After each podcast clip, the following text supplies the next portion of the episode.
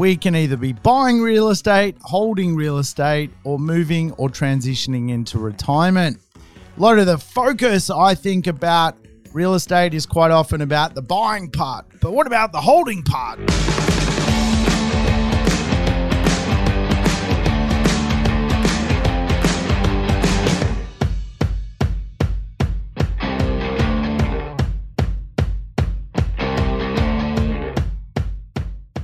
Welcome to the Urban Property Investor. I'm your host, Sam Saggers, here to help you crack the code of real estate wealth.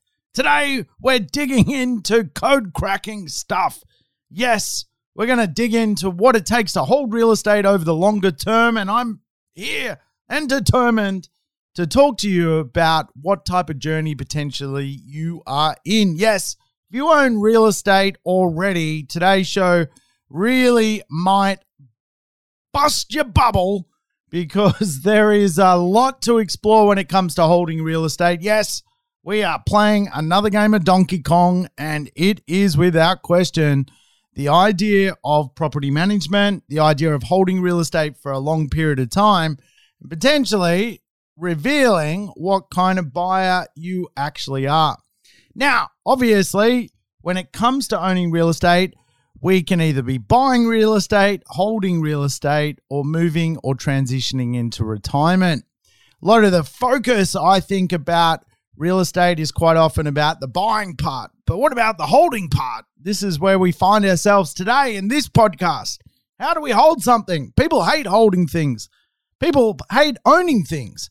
It's much easier to go through life owning nothing than owning things because obviously, when you own stuff, you're accountable to it. And I think without question, accountability is one of the biggest dysfunctions that most people have. No one wants to be accountable for anything. No one wants to be accountable for having a wife, having kids, having property. Uh, it all adds up. So, how can we get to the end game? Making sure we uh, have a good experience along the way and really being honest with ourselves when it comes to the type of real estate we own. And really, a lot of today's conversation is going to be about potentially offloading some lemons and actually rebuying some real estate. So it's a big conversation. It's a tricky conversation, but I think it's one worth having. Hey, I've got a new backdrop. Yes, I've uh, decided to set up my home studio, my Fobo, in a, another room, uh, a room which I wasn't in previously. Yes, the Gospodar got to me. I, my previous room was kind of connected to the road, and the Gospodar was out there all the day, basically uh, looking after his house. And uh, so I decided to try a new angle. I'm still pretty close to the Gospodar, so hopefully he doesn't come back and uh, mow those lawns uh, outside this window, but I'm a little bit further away. Hey, what about my backdrop? Um, I've tried really hard to make it look pretty. If you're watching on YouTube, yes, I've got some uh, things which really sum up me, if you like. I've got uh, some art, which um, really is something I'm really passionate about. I've got my little art book there. Uh, I've got my tree from Lord Howe Island. Yes, um, I brought a tree back to the mainland from Lord Howe Island. What else have I got? I've got the place economy here, a book on the place economy. Probably my other passion is Greek food. I've got a book on Greek food. Uh, so this is my new backdrop, the weird little candle that you never light, um, a fragrant uh, ball here. I've got a gold ball. I don't know why anyone has a gold ball in the house, but I have a gold ball. So now we've caught up I think it's time to lift off. I think it's time to talk about holding real estate. And I've done some podcasts on holding real estate before, understanding the rental market, the hearth and homers, uh, these type of different ways society is unfolding. But we're going to dig a little bit deeper today. Um, if you haven't listened to the hearth and home episode, go back and listen to it. These people are, you know, out there. There's different types of people transforming society. We've got leading lifestylers, we've got Hearth and Homers, we've got the Metro Techs, all transforming the demographics of society. And of course, one of the big challenges with real estate is today uh, we are entering a have and have not society. So we want to talk about these big demographic shifts occurring in the rental community so we can really start to plan and not fail. Now, when you think about real estate, 99% of people actually fail to become wealthy out of real estate. Have you ever wondered what percentage of people own, for example, more than three properties? Well, it's not many. Actually, it's around 150,000 Australians own more than three properties. Now, why is three an interesting number? Because obviously, for many people, we want to live off income. You know, three properties can throw out some cash flow. And of course, that can mean for those 150 odd thousand people, they are well on their way to success because they've put enough capital into the marketplace to get enough rental return in the marketplace to end up on cash flow later in life. In fact, it gets even slimmer the more people own even more real estate. If you want to know how many people, for example, own five properties, based on the ABS statistics, it's 28,000 people. Six properties, only 14,000 people. So that's amazing, right? When you think about uh, those people you see in workplace groups or Facebook groups that have, you know, six, seven, eight properties. That is amazing. They've done the hard yards. They've got themselves to a position where they've got enough capital in the market and now they just really need to hold on to that capital. I was looking at a post the other day and a lady put down she got to 10 properties and something in her life um, you know manifested and it wasn't great, and she had to sell eight of those 10 properties. She's got two left. So, holding real estate is a lot harder than certainly buying real estate. And of course, today one would argue as well with the way prices are, and that really there is no secret hotspots anymore where you can stumble across a property market that no one's ever heard of before, and properties are really cheap. That for the most part, you know, buying real estate and ending up with a portfolio of properties is going to be a little bit of hard work. So we want to make sure we absolutely get it right along that journey. Now, most people I coach have the magic number. The magic number, as we know, as we've mentioned on this podcast before, is $100,000 passive income. To end up on $100,000 passive income, you need at least $2 million worth of real estate paid off. And you probably even want a roof over your head to live in as well. So you're going to need a fair amount of debt along this journey to end up in a passive income place. You're going to need a bit of a strategy. And as we know, real estate is a bit of a sport in Australia. A lot of people love real estate, love talking about real estate. The real estate uh, uh, information and news always is in the media. And of course, if you did a Google search just today, and I did this this morning, uh, the results of people looking into real estate is around globally 275 million people right now are, are Googling real estate. That is crazy, right? Every point, you know, 6.6% of a second, someone is thinking about real estate. So we know that real estate is a big, big topic for people. Most people think they can make it in real estate as an investor, but the truth of the matter is most people don't make it as an investor in real estate. The Pain and Gain report by CoreLogic reveals what really does happen. Most people buy real estate, they hold it for less than six years, and then they start to uh, worry about the performance of the real estate and turf it. And so what happens is a lot of people today are sitting on lemons when it comes to property. The properties had moderate levels of uh, of growth. The property um, maybe is stuck and is stagnating. And for a lot of people, particularly after around six years, they get itchy and they go, you know what? I think it's better to actually get out of real estate and I could use my money better to support other things in my life. That's what happens. That's why CoreLogic has a pain and gain report, and there is some interesting, uh, you know, things that occur in that, and uh, that a lot of people actually lose money out of real estate. If you buy real estate and you sell it within six years, the odds are you're going to lose money. And so we need to work out how to buy the right real estate so we actually end up with real estate that we don't want to sell within six years and lose that money. When we track, uh, I guess, some of the comments, and obviously I've got a you know fairly good business in real estate. I uh, have a six star team. I run uh, multiple real estate companies. I have over 100 people involved in those businesses, helping investors all day, every day overcome roadblocks, obstacles, and challenges within the real estate community. Uh, one of the things you often see, uh, and we capture all this data, is the first thing a lot of people, um, you know, comment about with real estate is they've received no capital growth. Uh, other comments can be things like, I've had to go and reduce my rents. Uh, other common language around real estate is, I can't afford the property. It the mortgage is too expensive. Other comments which are really common and we track all this stuff is the ongoing costs of repairs and maintenance are making it very hard for me as a property investor to own.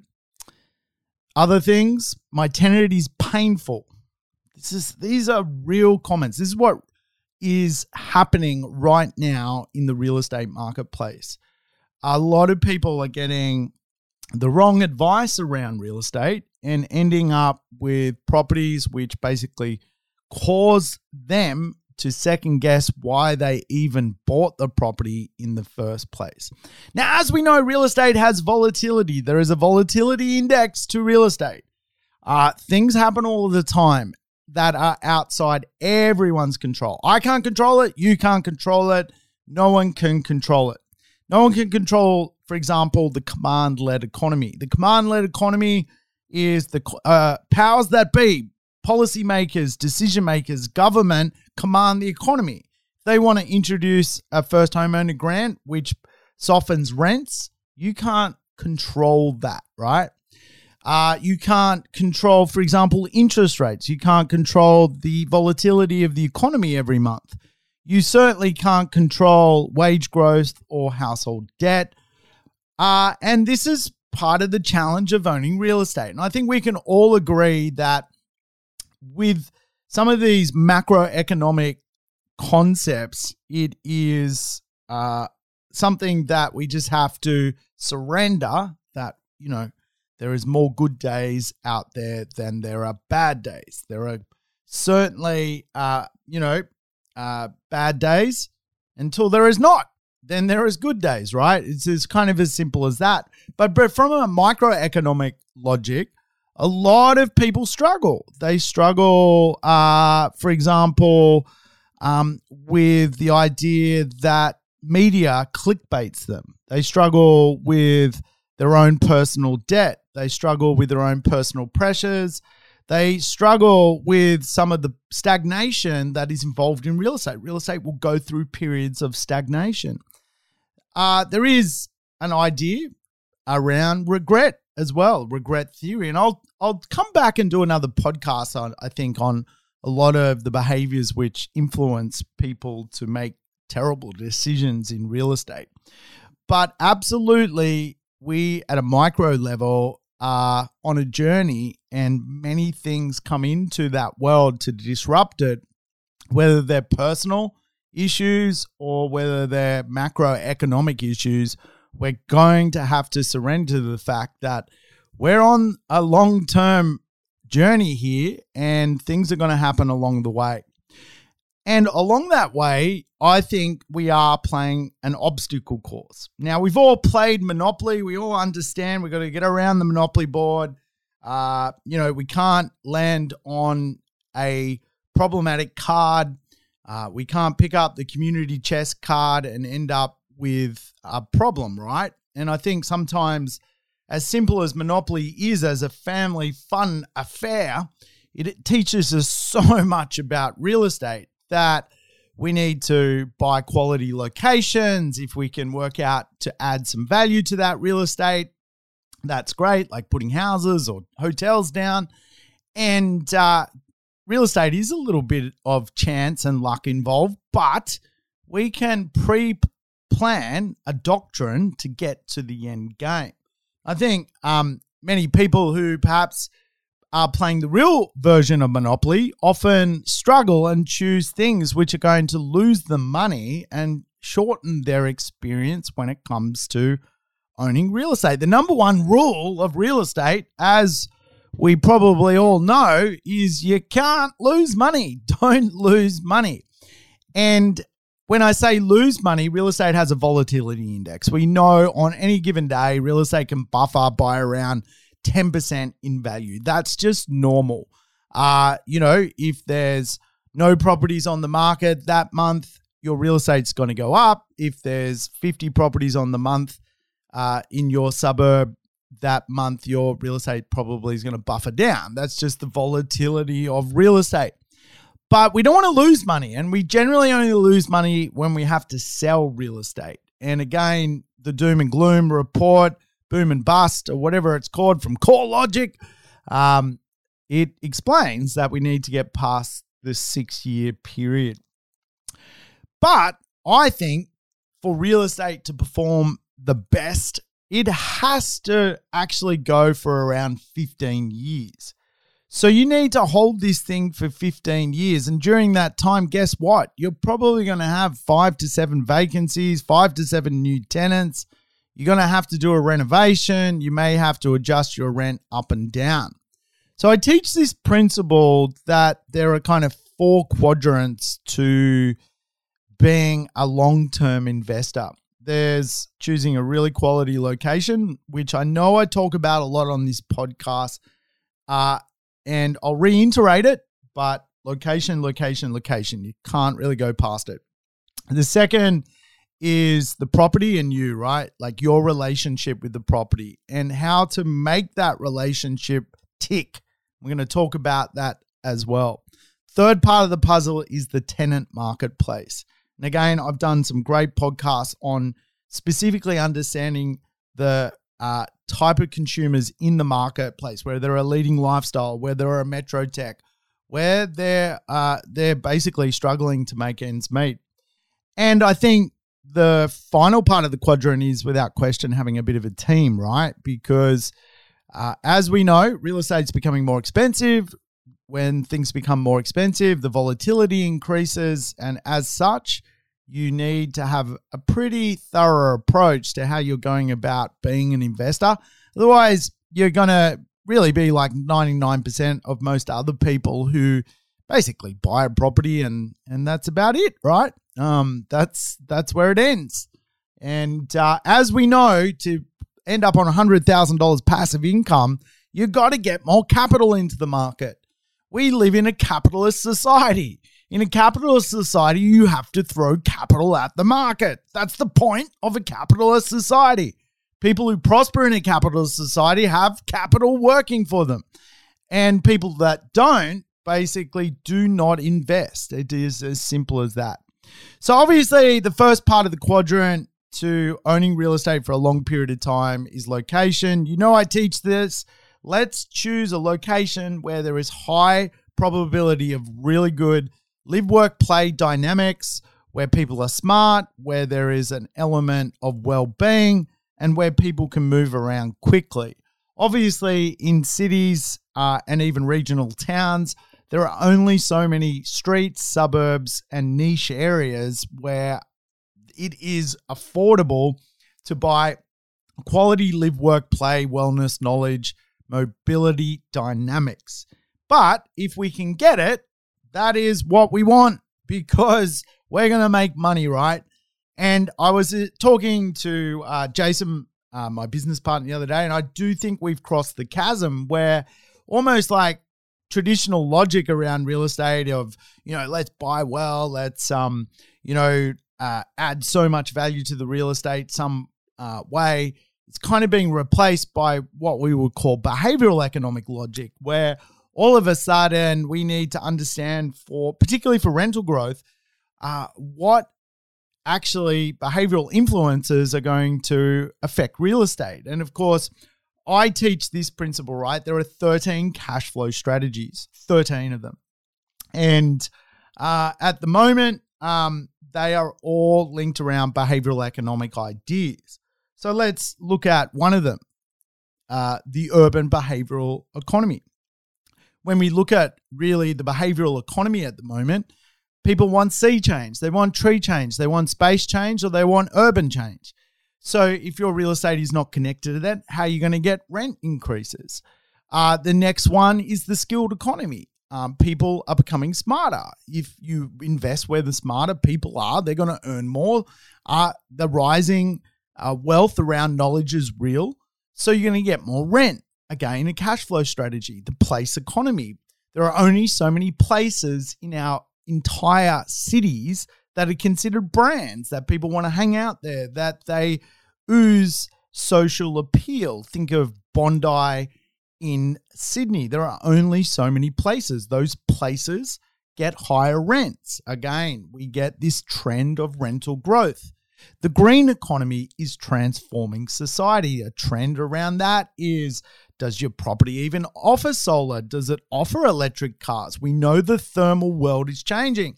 Again, these trends and cash flow strategies need to be applied to your investment properties for you to end up retiring on income.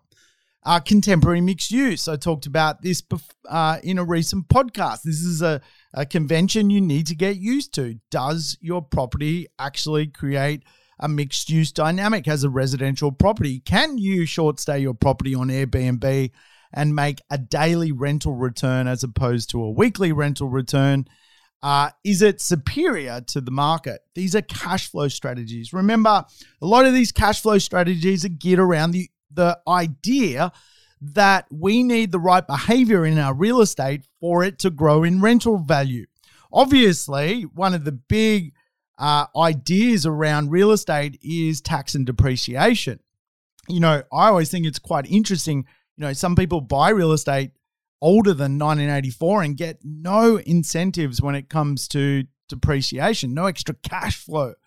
Obviously, other trends are like the hotelification of real estate. We are seeing literally properties which are just ooze so much vibe and um, offer so much lifestyle, whether they're homes, apartments, or townhouses, that the trend of, for example, working from home, people want them. They'll pay more rent for them because they're more comfortable to live in.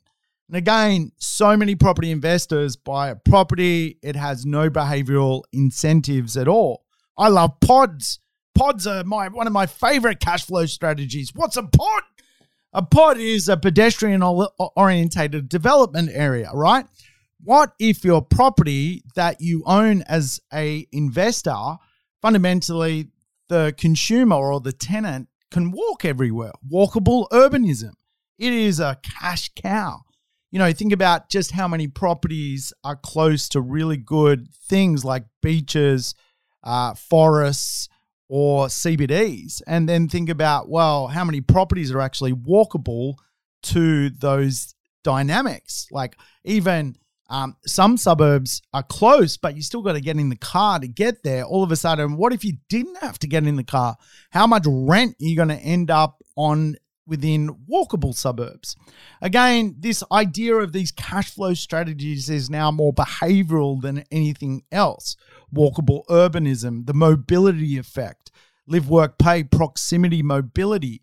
Uh, and then you've got things like the cultural demographics, things like dinks, double income, no kids, adding rental um, power through income to your property.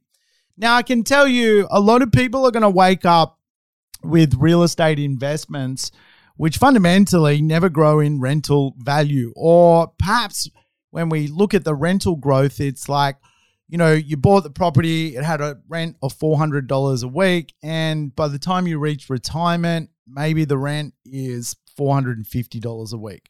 That's really not really what the point of investment properties are. We want to get to retirement that $400 a week becomes eight or $900 a week. Remember, half of Australia is broke right now. They are broke.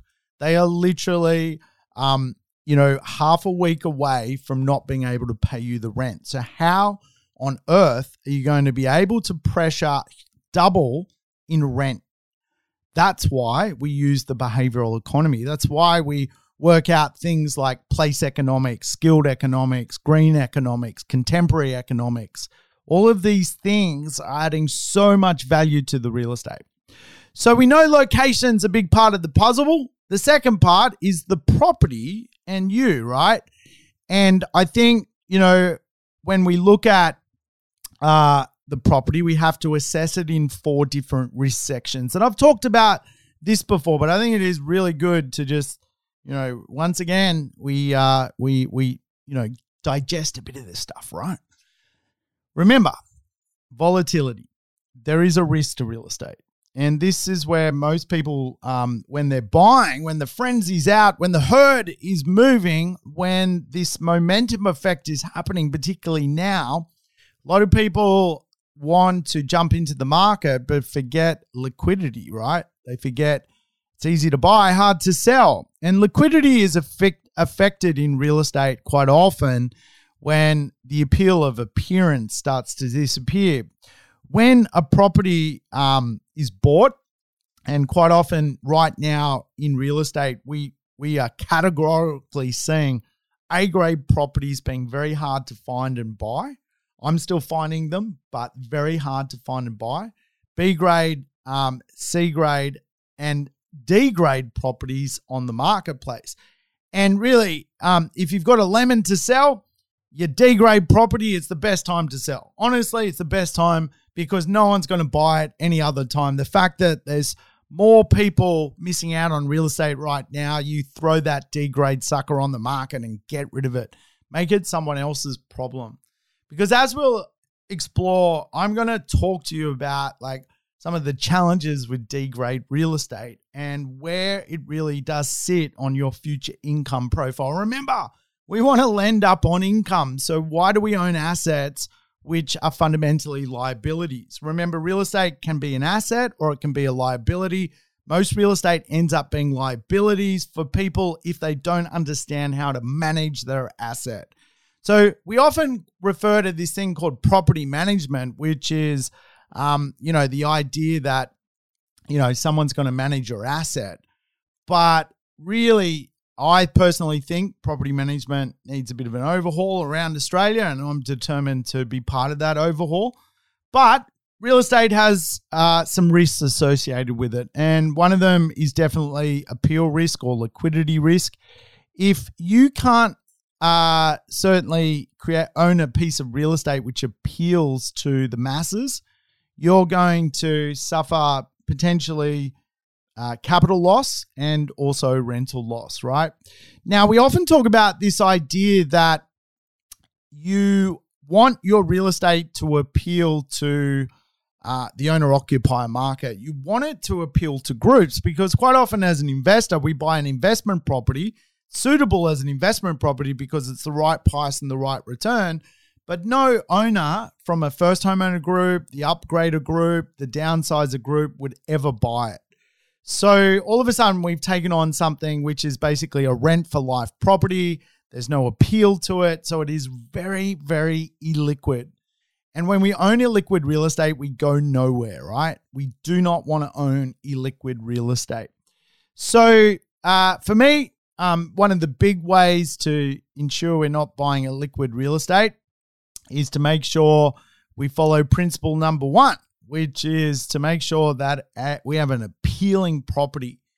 And a lot of that is around street appeal. Street appeal is is very much a big thing in real estate. In fact, uh, real estate agents will tell you that a good property with great street appeal will uh, fetch on resale, you know, 15 to 15% premium over properties with, you know, very poor street appeal. And again, I've seen investors lose a bucket load of money when their street appeal is stripped away. And and this again um, is one of the dynamics around owning assets. You've got to make sure you maintain them well and look after them because I've literally seen complexes where you know the landscaping died and uh, some of the trees were removed to create a bare landscape and a property's gone from $400,000 to $300,000 overnight. Why? Well, the landscaping created a nice ambience, a great street appeal, and added to the safety factors of the house.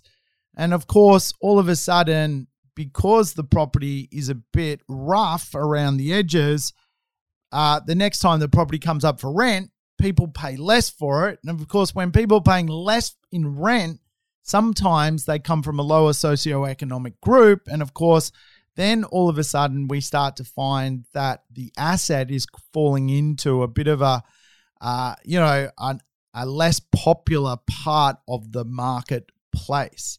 So we got to keep up our appeal of our assets. And I always teach the 1030 rule. I know you've heard it um, many times. It's pretty simple. For every 10 years of age the property is, you need to factor in around $30,000 worth of capital costs to maintain or improve the asset. Now, you think about strata properties, uh, quite often they have a capital costs um, expenditure plan. And, uh, you know, some of the um, reasons people buy houses is to avoid capital costs. But, you know, as the saying goes, you know, the ferry captain comes for his ticket one day. And I think a lot of older um, houses today are really subject to some massive capital costs. And as we know, the economy is growing and changing and morphing, and things like thermal efficiency are coming into real estate, things like green economics, green technology, home automation, all this stuff is just making almost this uh, concept of real estate. We are going through this concept of um, certain things becoming obsolete. And uh, I, I think one of the biggest risks, again, to ending up on financial freedom and failing at real estate is a lot of people own the wrong assets right now, assets which are really full of capital costs and they're getting no return on that capital. They're getting a diminishing return. So fundamentally, the functional functionality of that asset is disappearing. And of course, that's leading to a place where people are sitting on a bit of a ticking time bomb and really do have to play hot potato. Now, think about it this way: like, um, if you, if you can imagine, like some properties today are already seventy years of age, and people own them as investments, and they're only thirty five years of age. So by the time they retire at sixty, the asset, which is 70, is going to be 95, and then uh, they have to live off it for another 30 years they're going to be trying to get a rental income off a property which is over 100 years old. That makes no sense to me as a property investor. And of course, I think, you know, as a landlord, um, which, you know, today I wanted to sort of talk about holding real estate. So we're talking about being a landlord. We need to make a decision. Is that property even worth keeping? Like, are we actually holding on to a bit of a lemon? Are we better off actually upgrading our asset base?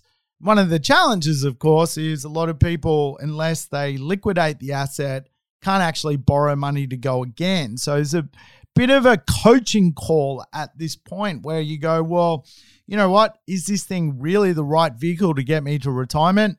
I can't buy five properties, 10 properties. I'll never earn the amount of money to do that. So, do I actually um, uh, you know, reposition my portfolio to be an income producing portfolio. And again, this is where we have to make sure we're part of the right part of the income producing pocket of the marketplace. So I think you know, um, you know, when you start to inspect your real estate more often, you start to work out, you know, is it an asset which is full of maintenance? Is it something where I'm dithering on and actually not planning proactively to spend capital on the asset? Is the asset functionally obsolete? Now, think about like things that are obsolete, right? And I think, you know, quite often the tech space does it the best when it comes to functional obsoletism, which is things like, you know, you know, when I grew up, the color TV was the Rank Arena. It was huge, the size of a small car. If you go over to my mum and dad's house, they've still got it. The Rank Arena still somehow make it work. It's huge. It's like half the size of their living room. It's functionally obsolete. Today, you know, you can stream TV into your iPhone. I mean, uh, we are literally rapidly transforming. And so when you think of many of the properties which are obsolete today, um, it's not just talking about, well, the kitchen's a bit uh, old school, uh, you know, or you know the shag pile carpet. We are talking about things which are rapidly changing. Thermal efficiency in real estate is a real thing. Uh, the carbon footprint of real estate is a real thing. So again, we need to make sure we have some functional functionality and our asset is not bland, boring, and obsolete. Now, I've owned bland and boring properties which were obsolete. The only way around making them not obsolete was to either sell them or to activate them using the secret language of real estate. And I teach the secret language of real estate. I've done a podcast on the secret language of real estate. Go listen to the podcast. Simply put, the secret language of real estate is that human beings um, really do pay more for properties, we either by capital or by rental, by um, feeling good about real estate think about it, right? When people are standing outside an auction and um, they're all excited to buy a property, it's how they feel. They want that asset. So we want investments that make people feel good. I teach functional design, behavioral design, and reflective design logic. Um, to understand that, there's a podcast on its own. Go listen to it. But when we understand that we can bring certain appeal to real estate, we can certainly rectify real estate which we currently own. And I think a lot of people are sitting on real estate where it is underperforming and the capital costs is holding the asset back. In other words, people don't want to spend the $30,000 to uplift the asset to get the extra $100 a week in rent because um, you know, the the the cost of doing that is prohibitive to many people again, if you're going to play the game of real estate, you need to play the game of capital costs. It goes hand in hand. Now, if you've ever played Monopoly, the best way to understand capital costs is you'll go down around the Monopoly board, you'll land on community chest, you'll pick up a card, and it'll say, um, you have repairs and maintenance on all of your houses and hotels. Um, you know, please pay community chest X amount of money. That is what is fundamentally happening in the real estate community at the moment. What happens is if you don't inject that capital into your real estate, remember the 1030 rule, uh, you won't get good tenants. Uh, you are going to attract people who are less well off. And of course, what happens is your real estate starts to go stagnating sideways or even down in value because all of a sudden you're leaving an aspirational pool and settling for something less impressive. Now, again, this is all around liquidity, right? The liquidity risk of real estate. If you let your real estate fall behind, it is less sellable. When the, it does sell, someone's going to pay you less for it, not more for it, which of course affects your retirement.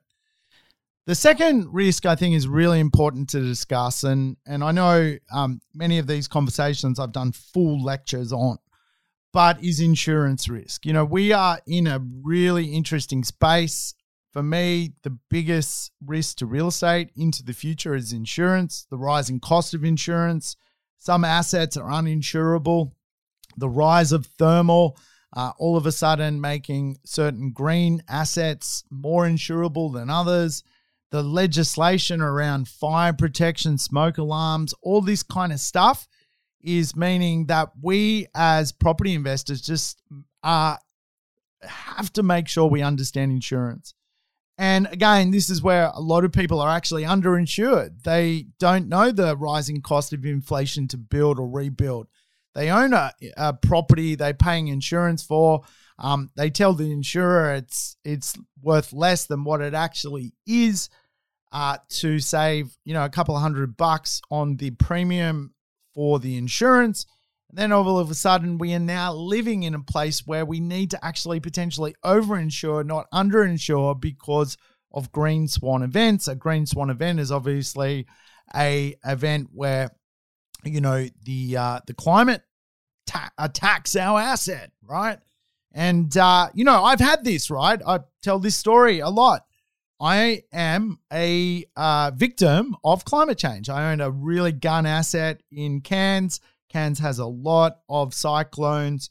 Those cyclones rip into the place, and as such, where my property was located was considered highly vulnerable to big storms and cyclones. And as such, no one would insure the asset. I eventually found one insurer who would take on the asset.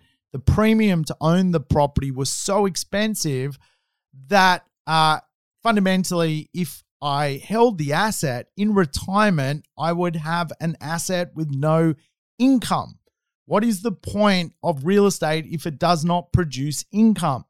Even with capital growth, you still want to live off income in retirement. And this is where I think we are now going through this sort of period of um, climate realization. And uh, I know for me, I certainly am very pro um, making uh, you know people involved in the real estate industry you know wake up and have a bit of a carbon plan i've actually got a carbon plan myself where i uh, you know offset all of my assets with um, you know basically paying for for uh, carbon offsets so you need insurance as we know probably the most important is building insurance contents insurance liability insurance and of course uh, landlord's insurance, which really does help you for uninspected problems. And look, um, I think sometimes, you know, we just got to realize there is also some things that untoward that accidentally happen to us, and we just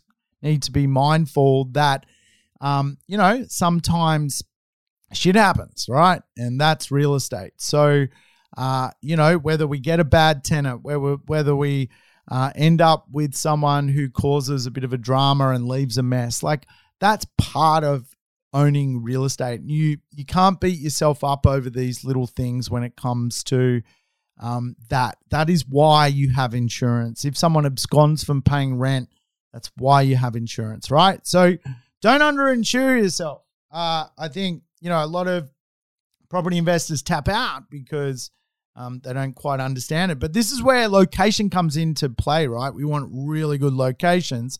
So we don't end up with a you know climate impacted piece of real estate where all of the income goes to supporting the asset.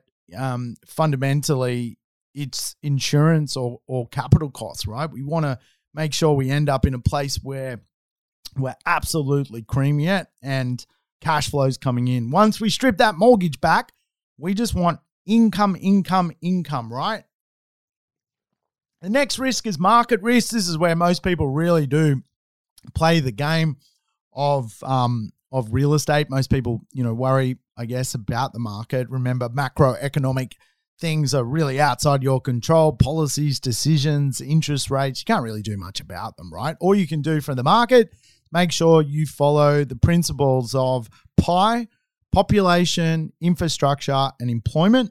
Uh, when you play that, you're going to put yourself in a position to get the best of rental growth into the future because your asset's going to be near infrastructure, it's going to be near employment, and it's going to be with a population base.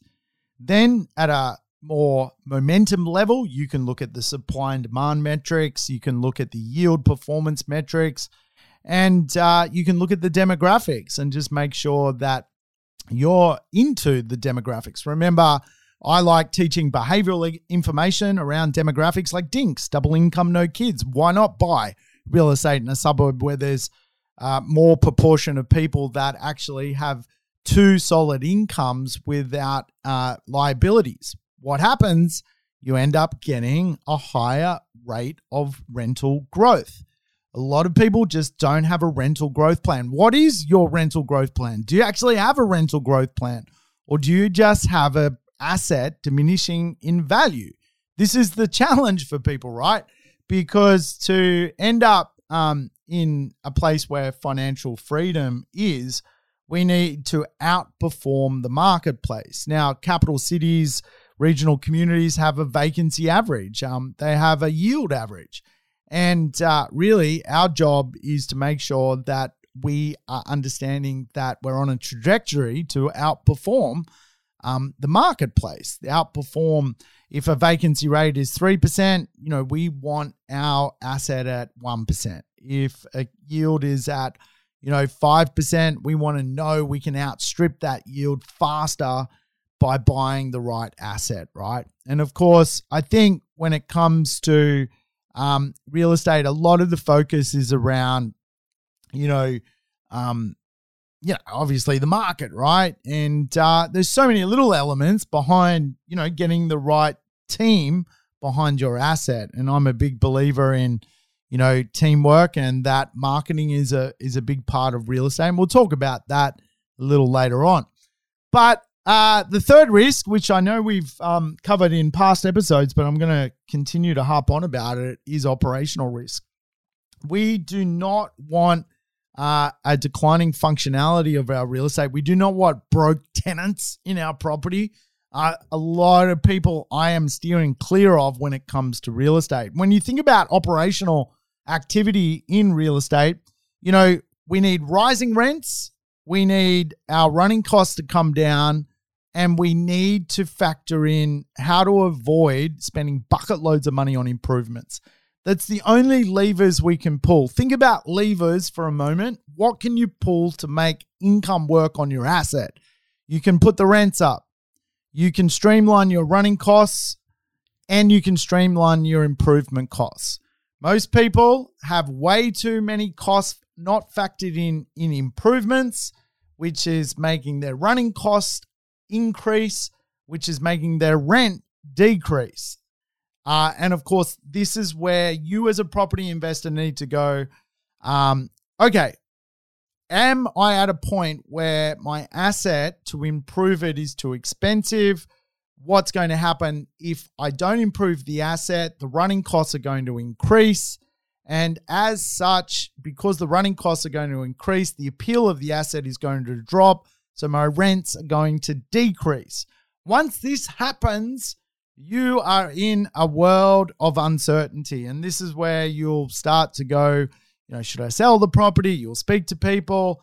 Um, and a lot of people, you know, uh, will sort of give you um, some commentary around, you know, real estate is a long term sport, but certainly I think some real estate just needs to be offloaded because it is going nowhere. It is going nowhere fast. There's plenty of real estate where you cannot even get a tax deduction on the real estate, where the improvements are so heavy to rectify, the running costs are blowing out, and of course, the rent is going sideways or backwards, and and of course, this is attracting even you know the wrong type of tenant.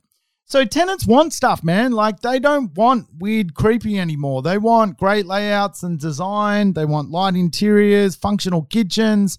Um, you know, people want good bathrooms. They want security.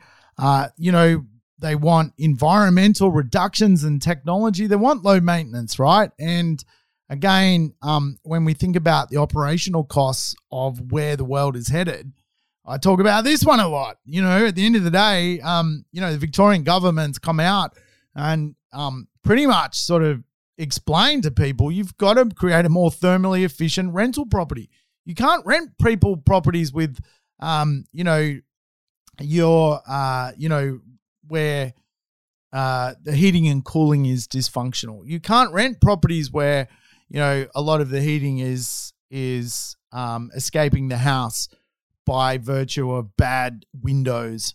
And all of a sudden, you know, property investors are having a bit of a wake up call where they're going, well, you know what? Is this property actually worth keeping? You know, by the time they factor in these expenses, etc., etc. And of course, you know, with um, COVID 19 coming along and changing the behavioral logic of what people want, you know, today people want a bit of comfort because they are working from home. And, uh, uh, you know, whether that's a one bedroom unit, a two bedroom unit, a three bedroom villa, a four bedroom townhouse or a five bedroom house, um, all of a sudden it's actually uh, just, you know, that comfort factor that all of a sudden the hot, um, the rental properties want. So there's a diminishing return in real estate, which I think we need to factor in, right? At the end of the day, um, we need to understand there is usually a better property being produced um, as time goes on. So we want to make sure that we've got uh, a 30 year plan. And uh, I think, you know, because uh, to pay off a loan is 30 years. I like real estate, which from a design point of view, you put no money into for at least 20 years. And then when you do your 20 year renovation, you're factoring maybe $30,000 worth of capital costs. By the time the property's 30, you're retired. The property is then just a workhorse of cash flow. You don't want this stuff which is just going to drag you down constantly. By the time you retire, 30 years from now, you're uh, you got yourself a you know 75 year old asset. Doesn't sound fun to me. Remember, we're also going into the green economy, which uh, you know potentially the behavioural change in real estate will be things like tenants wanting electric car chargers or home automation inside their asset to run it more efficiently. These are some of the things we just need to start to consider as a property owner as we want to run a really good budget. Remember, we want to make sure our budget is strong, that we're um, you know getting more rent uh, to cover off any inflation in costs to run the budget. When you think about what it costs to run an asset, I think most people do not do their own cash flow. Have you done a cash flow on your real estate recently? Uh, you might have bought it on a certain yield, but are you factoring in the electric, uh, you know, the the the cost to run insurance, um, the cost to run repairs and maintenance, the cost to run, you know, fire management, um, disbursements, uh, management fees, and uh, any other sort of things that you typically might pay for to run that asset. And again, I also think a lot of people do not understand depreciation. This is one thing that, you know, I think um, is a bit of an oversight at the moment in the real estate community. No one really talks about it anymore. Uh, you know, depreciation allowances are available for properties younger than 1984. So if you buy a property that was born in 1985 or uh, older, you're not going to get one cent from plant and equipment or capital works. Uh, in other words, building and chattels or building and uh, you know the the the um, uh, fixtures and fittings from the asset at all. And so when you think about like the average property, um, if we were to buy, you know, a new property, we might get in cash flow, real cash flow comes back to you in tax. Uh, you can claim it um, actually faster than waiting for the yearly tax return. There's a thing called, um, you know, uh, a, a 149 variation, I think it's called. They change the name all the time, but um, it basically allows you to uh, claim your tax weekly, right?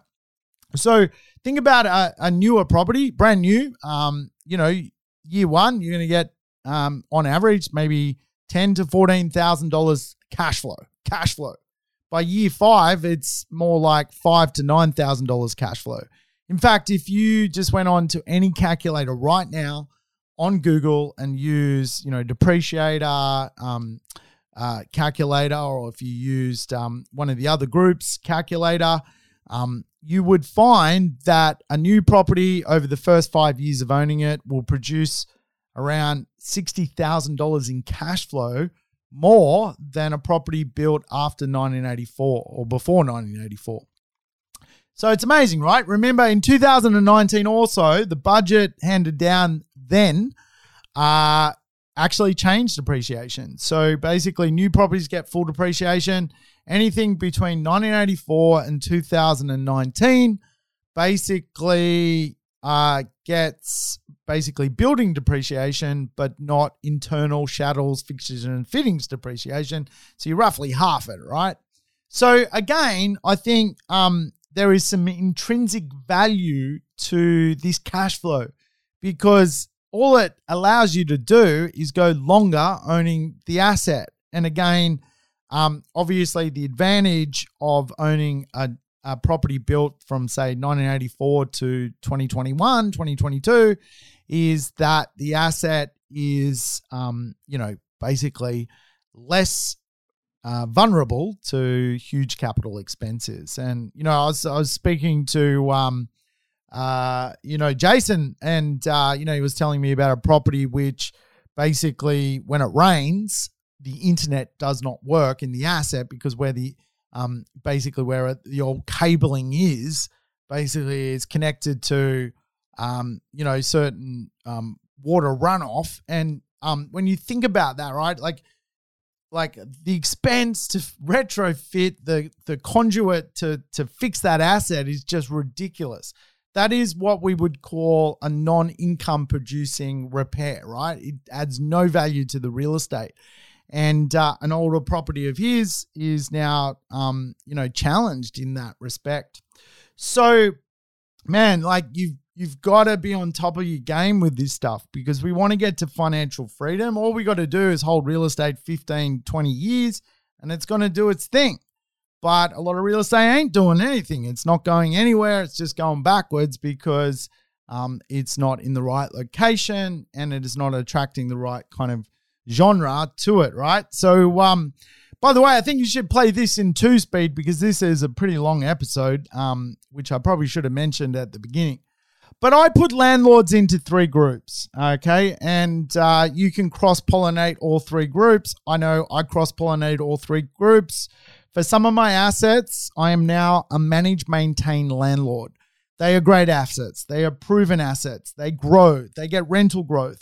They are stellar performers, and really, I can hold them all the way to my retirement. I do not need to worry about future big costs or expenses. I don't need to worry about the rising cost to run them. And I know I'm going to get rent increases because, demographically speaking, they are in the right places with the right people. The second group, um, which I am a landlord of, is the Manage and Regrow group. This is where um, I, uh, or Manage and Rebuild group, I, I, you know, regrow, rebuild, right? So I've got uh, probably two assets which I'm holding onto at the moment, um, which really I uh, well probably one really. I, I think the other one you know is is good enough to get where it needs to go. I've got one asset which I need to sell off. It's a lemon. Um, I'm going to put it on the market later this year.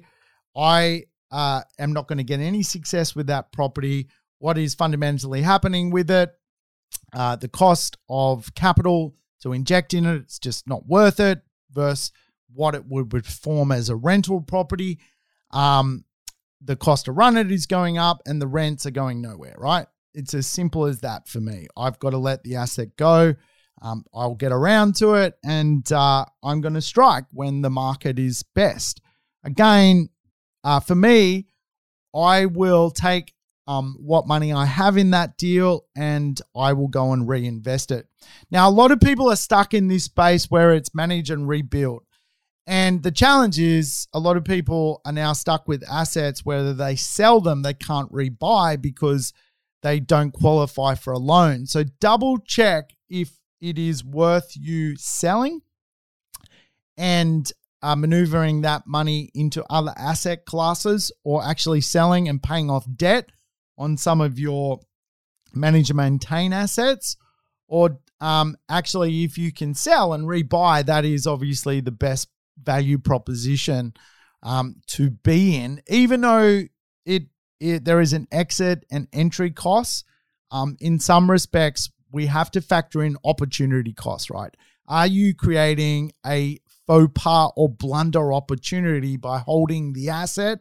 Would you create more uh, success and more opportunity in your life by deviating or pivoting to another asset. Businesses pivot all the time. I think people beat themselves up over this stuff too way too much, right? At the end of the day, I know real estate's emotional. I know human beings are emotional, but you know, business has to pivot constantly to come up with ways to make money. Think about, you know, all those businesses that were microbreweries that ended up making hand sanitizer in COVID, they had to pivot, right? Quite often things don't work and you just need to redo them. And that is the reality of property investment um, as, uh, as, as, you know, it, it is what it is, right? So uh, remember, three landlord groups. What group are you in, or where are your assets in? Remember, I think sometimes we we think about um, being a a landlord in some weird, really weird ways. Like we don't take any responsibility or accountability around our asset. Our asset is really what is being managed as a landlord, um, and we have to give it a tick. Yep, it's a good one. It's going in the right direction. Nah, it's a lemon. I need to redo it. Or um, for many landlords, I call them managed growth. In other words, they don't have enough capital in the marketplace. So they've got to actually get more capital into the real estate economy because they've just bought one property and all of a sudden that asset is uh, is a, a good one or a bad one, but it's just not enough anyway, right? So, you know, at the end of the day, you saw the mathematics to end up on $100,000 worth of passive income you need to actually um, have at least two million dollars worth of capital into the marketplace to end up in a in a place where you're going to end up on hundred thousand dollars passive income. Now, the third part of this puzzle of holding real estate is the tenant, right? The tenant is a big, big part of the marketplace, and I have spoken about this before. Society is split in two. We have the have-nots and the haves. And the have not tenant is often referred to by me as someone who's half a week away from not paying you rent. And uh, there's a lot of people in society really, really challenged.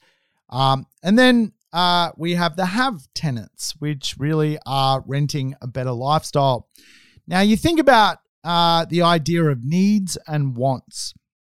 So you have a needs based tenant. I need shelter you have a wants based tenant.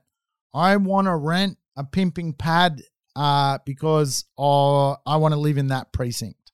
They're completely two different persons, two different personas. One is basically looking for shelter, a basic human need, and the other is looking for uh, almost like a social or societal behavioral um, impact on their life when we look at, I guess, Australia's society, often we think Australia is a middle class society. It is not a middle class society. We have five skill levels work wise in Australia, where there are around 1,300 different type of jobs. Skill level one, the knowledge worker, is the biggest group today, and that group earns the most money. So again, um, if we own a weird, itchy asset in the boonies, I don't think skill level one is going to rent there. Um, skill level one wants a pretty good property to rent. And because they are a Metro Tech, they are a leading lifestyler, they are absolutely a lifestyle tenant. They're a uh, wants tenant. I want a really good property to rent. Then you've got completely the opposite, the needs based tenant. These are people, you know, sadly, in the economy of today, struggling. They are underemployed. They have maybe a few jobs. They are not getting enough hours to work. Um, and obviously, skill level three is those tradies in the middle. Um, they are still a bloody good tenant to get. And of course, um, with the skilled trade shortages, I think we'll actually get pay increases soon. And as such, um, you know, that means you get rent increases down the track. Remember, one of the big challenges with real estate down the track is, you know, potentially, and I'm not saying anytime soon, maybe five, seven years from now, interest rates will go up. So we want to have tenants in place which can afford us to pass on those interest rate maneuvers to them. And again, a lot of society is now just struggling, right? It is really a wealth problem in Australia. The distribution of wealth is very much um, skewed. There is no middle class um, there is a, a you know a, a broke class and uh, a high quartile class of people that make a bucket load of money. When I talk about the highest quartile, I mean they're taking home on average household income two hundred eighty thousand dollars a year. It's a good level of income, right? That means why not make them the first choice of tenant? I've mentioned this before. What blows me away is the second biggest employer, according to the Australian newspaper in Australia today, is Uber. Uh, again, when you think about the underemployment, this is a real problem in society. Now, when you think about how much people uh, have, uh, let's uh, break it down. They have to have some uh, money to live on. Where does that money go, right? Um, housing is just a proportion of people's overall spend. People need clothing, transportation, they need communication, they need recreation, medical care, they need food. Um, and all of a sudden, you are fighting for a proportion of this spend. And again, for the more discretionary tenant, they have a lot more disposable income. So they can spend up to 60% of their income on property. However, someone who is, you know, struggling um, or in, you know, the lower uh, middle quartile of society, they cannot spend 60% of their income on housing. They may only be able to spend 35% of their income on property. And that means uh, you, as a property investor, are not in a position to put the rents up because, you know, that you're competing with food, you're competing with, um, you know, communication. All of a sudden, when you you're competing with someone's consumer habits, you are, you know, you're basically, you know, going to spin your wheels. You're going to stagnate. What we want as a property investor is to, um, you know, attract someone with that discretionary kind of money where they can spend more on property. Now, when you go to borrow money off the bank, you know, the bank, you know, basically assesses your income and they'll go, well, you know, um, they assess it basically around, you know, 30, 35% of your household income can go to paying off debt of a house. And then you've got basically medical care, food and bev, etc.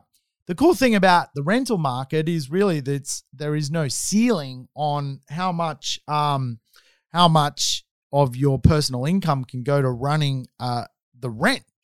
And so uh, again, for the um, wants based tenant, we can continue to put the rent up because they continue to want what we have as opposed to providing shelter. Now, obviously, there are peaks or periods where the market does a bit of this heavy lifting for us at a broad level and where the market also softens rents. You know, we know that, for example, COVID 19 has softened rents um, in many marketplaces, and that's just a bit of a one in 100 year dynamic. But over the long term, if we absolutely invest in these kind of um, areas which are going to attract wage growth, we're going to get a result. Or behaviorally, perhaps we um, go with the double income, no kids, or we go with the walk score, or we go with, uh, you know, um, the solar and sustainability, or we go with the place economy. We need a rental plan. What is your rental plan? If you do not have a rental plan, you got to come and see me. I'm going to give you a rental plan for God's sake. I can't believe people go into the property market without a rental plan. After all, the only reason you go into property is to replace your income in retirement. Uh, you play the long game and then you play the income game. We know, obviously, for many people, they need a little bit of capital growth to begin with because capital growth allows them seed to invest in real estate and buy another property. However, obviously, don't um, end up going for the capital growth game without a rental plan. You can do both. People often say to me, should I buy real estate for capital growth or for rental growth? Look, why not buy both, right? That that is really where we're at today. Um, there is so many influences that are going to push rents up, but also the property value up. As we know, though, wages are stagnant. Now, when you think about the budget that was put out not so long ago, in that budget, it was all about tax cuts because people are broke. Uh, you know, wages aren't growing. People aren't getting a pay rise because people aren't getting a pay rise uh, and the government needed more money in people's back pockets. Um, the government gave everyone uh, some tax relief. In other words, put another thousand to two thousand dollars in people's back pocket for the year to cover the cost of inflation to cover the cost that electricity has gone up, to cover the cost that food has gone up, cover the cost that transportation has gone up. So all of a sudden, again, you can see all over society, everyone is trying to make this pie work. And uh, for us as property investors, the best way to understand, I think, running a portfolio as a landlord is uh, there's you, there's your tenant, and then there is the government. They are the three people that can influence cash flow on your asset. If you don't take the government, there is more pressure on you and your tenant. The government obviously will give you deductions, tax deductions, and real cash flow through depreciation uh, for properties younger than 1984. So you've got the tax man. You've got the government. They're going to help you. You've got you. You've got to earn some money, maybe put some money into the deal from time uh, to time. And then you've got the tenant. The tenant is a have or a have not. Again, you don't want to end up in a place where your financial legacy is actually has no government. Basically, um, uh, your tenant who's doing the lion's share of the work is blunderous, and then it's all going to come down to you. Why not just do it the other way and uh, not overcomplicate this stuff? Um, because it works, right? It works if you do it right. Obviously, I think these these days, particularly with the um, speed of change, the speed of transformation, um, it is really good to have a good team. You know, I'm building a six star team. I want on my team uh, fundamentally great strategists. I want great lending specialists. I want people who can do property deals. I want property managers. I want financial planners and I want accountants. Inside my business, that is what I'm building. We have a 100 team already and that is our goal. We want we want to basically master this thing called real estate because I, I think a lot of people again in this landlord space um, end up not understanding the cash flow of their asset and then they run off to really be a science experiment when it comes to wealth, right? And they'll run off to things like um, venture capitalist com- companies, which are basically never made a profit in business to give them their property management. Um, and they're propped up by basically capital raises from uh, shareholders. They've raised over $10 million to be the best new company in the world that does it cheaper, faster, better. And all of a sudden, you're a science experiment to these venture capitalists rather than just aligning yourself with investors who want to invest for the long term, right? And I'm a big believer if you're a landlord, you should choose a business to follow where investors are involved, whether that's a coaching business, a landlord business. Um, you certainly need to understand that this thing called real estate is full of action. There's rental issues, there's legal issues, there's improvement issues, there's external issues, there's market issues. And uh, really, if you don't have a bit of a doctrine and a bit of a mandate as to what you're doing, and you don't really know who your team is, um, you know, some people can do this by themselves and all power to you. But most people I find really do not have a clear game book when it comes to understanding real estate. And of course, this puts them in a position where they don't end up with a quality property, they don't end up in a quality location owning real estate when the basic principle of real estate is location, location, location. They don't end up with a quality tenant. Of course, everything blows out, and all of a sudden, they put themselves in a position where they've got to get rid of the asset and start again. Remember, there are three types of landlords a landlord just getting started. Hey, do it right. You've got the ability to uh, build a magical portfolio. In some respects, you know, the best thing about not owning real estate is if you work out what is going to be popular, what is the right plan for you, you can build a magic portfolio without having made the mistakes of many of us older investors. And you can leverage off us, you can leverage off other people's education. The second type of landlord out in the marketplace is a managed maintain landlord. You've bought the right assets. You're on your way to your $100,000 passive income in retirement. You've got enough capital into the marketplace. And uh, really, there is nothing more to do than just hold on to those properties. Congratulations to you. And of course, then there is the type of landlord that needs to have an honest conversation with themselves are they a manage and rebuild landlord? Do they have an asset which is actually going to work out in retirement? Um, I'll leave you uh, to ponder that one if you do own real estate. Hey, thanks for tuning in today. Bit of a long one. I'm going to sign off, um, have a bit of water, and uh, I don't know what I'm going to do next. Anyway, I'm off. See ya. Thanks for tuning in to the Urban Property Investor. To never miss an episode, make sure you subscribe to the podcast on your favorite app or on YouTube. And I would love it if you could give the show a rating and share it with your friends and family. In between episodes, you can always keep in touch with me by connecting on social media over Facebook, Instagram, or LinkedIn. Until we meet again on the next episode of The Urban Property Investor, take care and bye for now.